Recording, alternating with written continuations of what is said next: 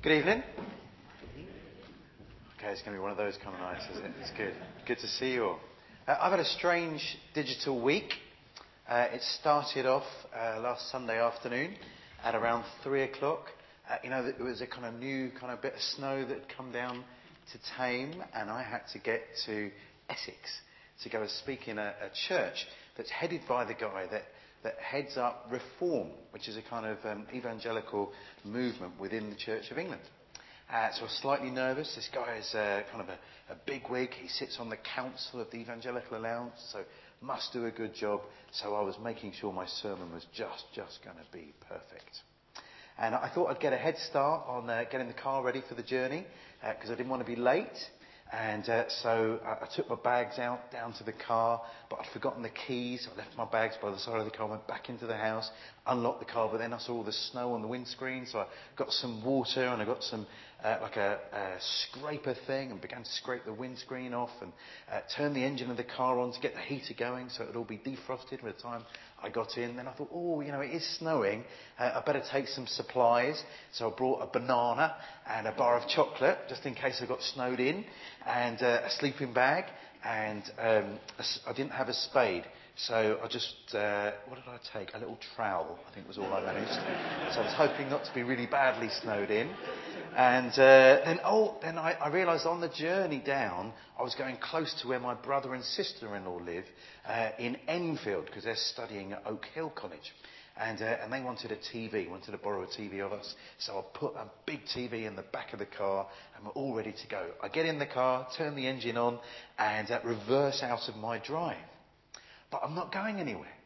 And I figure, oh, you know, it's that ice on the kind of uh, driveway. So I put my foot down on the accelerator and uh, still not going anywhere. It's a bit harder. And uh, so the car's moving now, but the front of the car moves up rather than back. And at that moment, my wife, Miriam, runs out of the house uh, and she's kind of looking really pale. And she says, Krish, you've just run over your laptop. So you remember I left my bag by the side of the car when I forgot my keys. Well, it was still there by the side of the car when I was reversing away. And so my laptop, my new iPod Touch, which my wife bought me for Christmas, uh, a microphone, my suitcase, some clothes, you name it, it was turned into a digital pancake. Now, I couldn't actually go and open the bag because I couldn't face looking inside. You know, what's it going to be like? And so, you know, kind of slowly and, you know, had a quick look and, yeah, it was dead. And so somehow I had to give a talk that evening without using PowerPoint. And I thought, is, is that possible? and I remembered, you know, Jesus managed without PowerPoint, so it must be possible. But uh, I've got a PowerPoint here tonight. Okay. So I, have had a kind of digital fast um, because nothing I've got kind of works this week. And uh, it's an interesting experience to go offline uh, for a week. You know, Lily Allen, she's a singer. She's decided to go offline as well. Uh, she decided that um, the way she was living online was actually bad for her health. So she's had a break. And Ricky Gervais has given up Twitter. He gave it up yesterday because he couldn't make head nor tail of it. So lots of us are having interesting relationships with technology this week. Well, I want to start by thinking about the book of Daniel, and we'll think about Daniel and some of the challenges and the opportunities he faced, and we'll apply some thinking about Daniel for our own situation. Is that a good idea? So it'll be good for you to open up chapter 1 of Daniel, which is on page 883. So if you've got a Bible, open one. I'll assume if you're looking at a mobile, it's because you've got the Bible on your phone. And you can get the Bible on your phone, uh, and it's great. There's a really good one. Uh, if you've got kind of an iPhone or you've got a kind of Blackberry or something, there's a really good one called YouVersion, which is a free download, and you can do your daily Bible reading notes on it. It will remind you what to read. It's fantastic. So, yeah, it's all right if you look at your phone during the sermon. And if you have got a Bible in one hand and a phone in the other hand, I'll assume you're tweeting about the sermon. Okay? so I, I just have a very generous spirit. That that's what you do. Okay, Daniel chapter 1. I, am going to just really briefly look at three kind of ideas, if you like, of, of things that had changed for Daniel because of where he was. So this is written a few hundred years, maybe four or five hundred years before Jesus uh, was born in Bethlehem. And uh, where are they? Well, the geography of the situation is really interesting. You know, the people of Israel, name kind of gives it away, lived in Israel. But God's people had not been faithful to God, and so as part of the punishment on them, God had taken them or allowed a nation to come, invade them, a bit like kind of France in the Second World War, invaded, and then kind of another government put in place, and they were all part of the great big Babylonian Empire.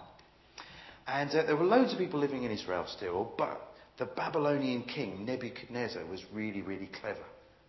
And he thought to himself, how am I going to be able to control this, this Jewish nation when they all hate Babylonians? So he had a cunning plan. And his cunning plan was, I'm going to take the brightest and the best young men from Israel and I'm going to take them to Babylon. Now, Babylon is kind of where Iraq is today. Okay? I'm going to take them thousands of miles from their own home and I'm going to enroll them in a special training program. It's actually going to be a bit of a brainwashing program. Because my plan is if I can get them to look Jewish on the outside, but be Babylonian on the inside, I can send them back and they can control their families and all their relatives uh, by being my little puppets. So I'll be in control, but they'll be doing the bad, dirty work for me. So that was the plan. Clever plan. Lots of um, dictatorships and empires have used a similar plan throughout the centuries. So here we are. Daniel and his three mates were part of that plan, taken away from their homes, away from their families, all their other mates, and plonked there in Babylon. Now, that was their geographical change. But I guess they had an identity crisis too. Because when you're taken away from everything that you know and love, it's really difficult to know who you are. A lot of people have a bit of an identity crisis when they go to university. You know, they're used to having their mates and knowing where they are and what life's about, but going to university is a really big change, and so some people just completely change everything about themselves. I remember when I went up to university, I did try to change most things about my life, because up until the time I was 18, my mother was in charge of my wardrobe. I mean, clothes. I mean, she, she made me, and she, I love my mum. She's one of my favourite people in the whole world. But she made me a knitted tank top. now, you know, there's nothing wrong with a knitted tank top, uh, except where I lived, I was the only person within a four mile radius that had a tank top. You know, I was probably ahead of the culture. That's me, you know. But, you know, so I get to university and I kind of burn all my old clothes and I get some new clothes and, um, you know, I changed everything I could. I changed my um, music taste because I was into really sad pop music. And when I went to university, I got into kind of kind of heavier, grungy pop music, uh, rock music, sorry. And uh, I changed my name. See, at home, my name was Krishna. But I got loads of jokes. People used to call me Harry Krishna or Hurry Krishna. That was the funniest one they could think of. And, uh, you know, I was, oh, I was sick of it, you know. Or they'd come up to me and try and ring, play cymbals like those guys at the, um, at the airport or buy me things that were made of, you know, colour orange because that's what Harry Krishna's all, anyway. Sad jokes. So I got to university and I decided my name would be Krish because no one would guess that was short for Krishna. And uh, lots of people just called me Chris and we kind of got over it. So Lots of people have this kind of identity change when they move. Could be move house, move school, going up from primary school to secondary school, going to university, getting a new job. Lots of opportunities for us to have an identity crisis. Well, Daniel could have had one because now his daily lesson was to be trained in Babylonian language and literature. They were trying to get him to think how great the Babylonian Empire was. And they even changed his name, as we saw from the stickers being placed on in the sketch. So imagine that you had a forced name change, not one that you got to choose for yourself. It'll begin to do strange things to you. Who are you? Where are you from? Who are you going to be loyal to? All those sort of questions. And Daniel's community changed too, because he didn't have his mum or his dad or his brothers or his sisters or his uncles or his aunts around him anymore. He just had a few other Jewish boys. And he made some mates when he was there. And that's a really good little picture, actually. Daniel and Shadrach and Meshach and Abednego, they become like a little cell group or a little house group. And they were deciding they were going to support each other and help each other no matter how hard it got. And if you ever get a chance when you move home, or you go to university or change job, to kind of set up a little cell group where you are, where you can connect with people that are just like you, it can really help you to stay faithful to God. Now, Daniel accepts the name change. He accepts his new uh, course that he's going to study. He accepts his geography and where he's going to live. He, he makes loads of changes in his life. And if you like, he had kind of three things that he had to decide. What were the things that he was willing to say yes? I will say yes to. Okay? All these changes, I'm going to say yes to some of them. But some of them he had to say no way. You know, I refuse. That isn't who I am. That isn't who God wants me to be. And some other things I suppose he could remain relatively, well, it doesn't matter either way. It's a personal decision. Okay? So as I said, what did he say yes to? He said yes to the name change. They actually changed their clothes. When you see about Shadrach, Meshach, and Abednego getting put into the fiery furnace, they all have beards and they all have turbans. Uh, so, hmm, interesting. That's not a kind of very Jewish thing. So they accepted a new wardrobe as well. And they accepted the courses they were going to be on. But for some reason, Daniel says no to the food and the drink. Here's a question for you. Going to answer it with your neighbour. Why did Daniel say no to the food and the drink? Why do you think he said yes to all the other clothes and names and everything else, but he says no to the food and the drink? Why did he say no? Have a little chat with your neighbour for a minute, and uh, we'll come back and talk again.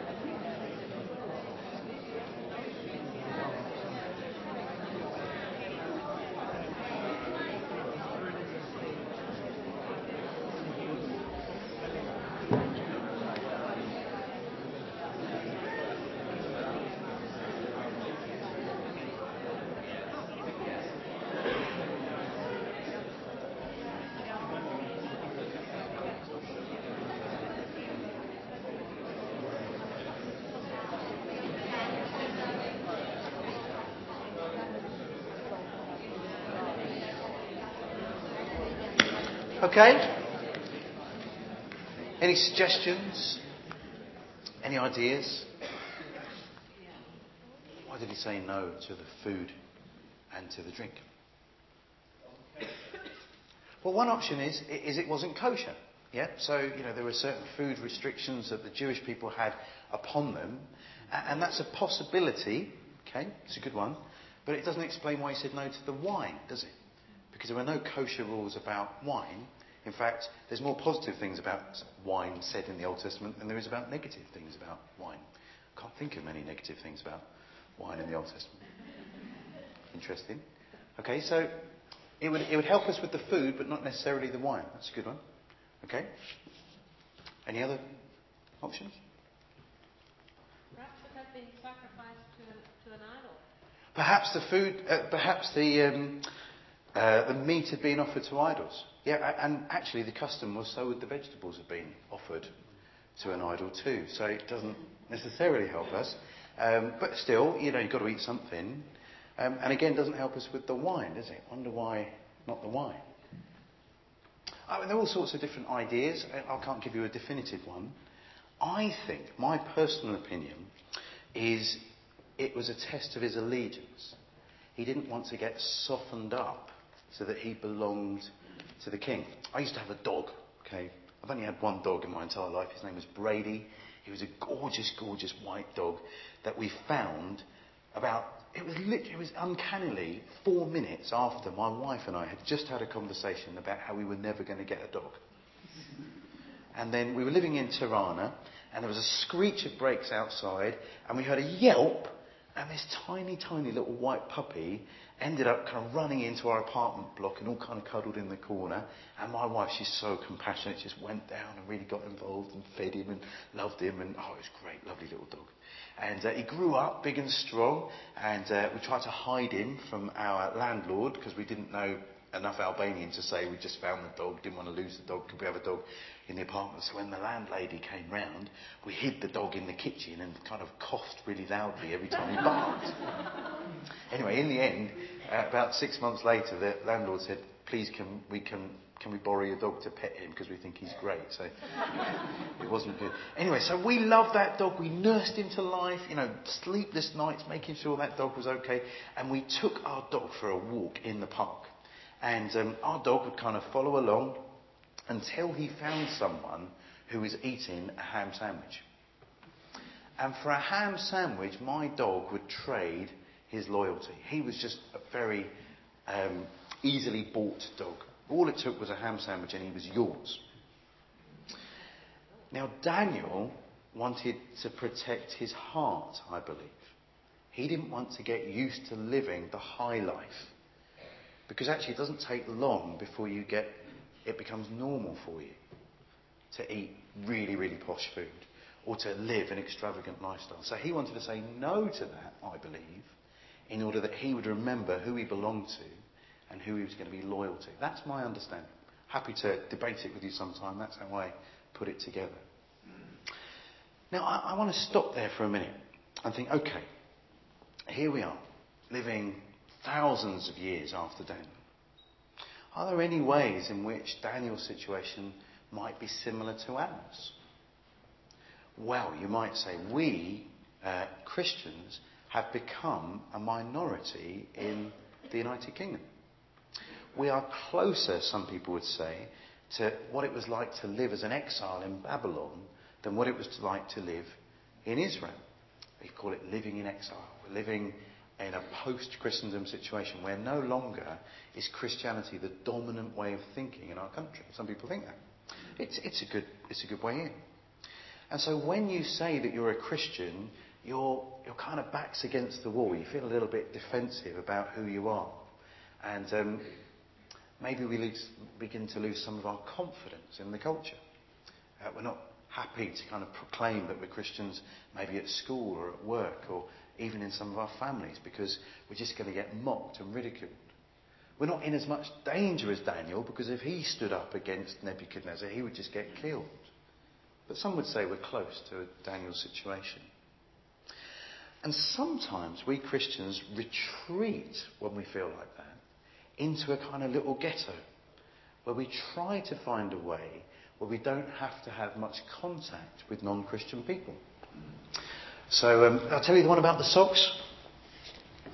I get to speak at some of these conferences around the country, and they often have these kind of stands where Christians can buy stuff, you know, book stands and CD stands and all that kind of stuff. Well, you can actually buy Christian socks. Did you know that? Called holy socks. They're good for healing your soul. Oh, yeah. They've got little verses on them, you know, and little kind of cuddly sheep and halos and all that. Christian socks. Now, what does that tell you? You know, they're somehow better, more holy, more godly than kind of normal socks. It's part of a way of saying you can retreat, can't you? you? You don't have to live in this horrible world. You can live in the Christian ghetto. You can wake up in the morning listening to Christian radio and then go downstairs and eat your fair trade Christian breakfast cereal. And then you can go to work in your car listening to a sermon on the way. And when you get to work, you said hello to all the guys at work, but you've got a Christian screensaver on your screen. And um, then you can kind of have as little as you can do with people at work. So you can go back home again listening to Christian pop songs on the way home. And uh, when you get home, uh, you can say a quick hello to your family, then nip out to Christian house group. Uh, and then you can get home again, uh, maybe read a Christian book before you go to bed and dream Christian dreams. Do you see how, how easy it is? We're nervous. I'm scared. This culture is going to destroy me. So I hide from it. I live in the Christian ghetto. Now, Daniel offers us an interesting other picture. He is living in a very, very hostile situation. And yet, there are still things he, he has to and willingly says yes to about his culture. So as we engage, think about the digital world. There are loads of things we can say yes to about digital living. Okay? We can say yes to things like um, connecting with the world at a kind of global level through digital technology. Thanks to the internet, a friend of mine manages to have a weekly prayer meeting even though he has to travel a lot for his work. What he does is he uses a Skype conference call with his mates. So seven o'clock on a Monday morning, he, he, he, might be in Milton Keynes, his mate might be in Africa, and his other mate uh, might be in America, but they all tune in at the same time and they pray thanks to digital connectedness. Fantastic. Really handy. Or the fact that you can tweet and you can receive information from anybody who's got a mobile phone means that we are kind of more connected globally than we've ever been before. Aren't we?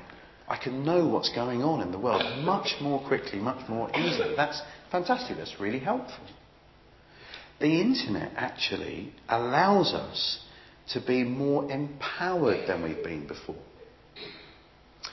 I wonder if, if you'd have ever dreamed of having an article published in the Encyclopaedia Britannica. There's only a few, what, a few hundred people uh, that would get a chance to write anything for Encyclopaedia Britannica. You wouldn't get through. You don't have enough degrees or something, wouldn't you? But anyone can contribute to Wikipedia, can't you? And actually, more people read Wikipedia than read Encyclopaedia Britannica. In fact, if you go and talk to a journalist, the first thing they've done to research any topic is to look on Wikipedia. So, wow, that's interesting, isn't it? Well, how many of us thought we could ever become film producers? But now all you need is a camcorder and an internet connection, and you could publish a, a YouTube video that is seen by more people than a, a, a feature film will be seen. So it's incredibly empowering. We can say yes to that. But what are the things we need to say no to? I'm going to be really brief here because time is running. Well, there's an interesting book that you might enjoy. It's called Flickering Pixels by a guy called Shane Hipps.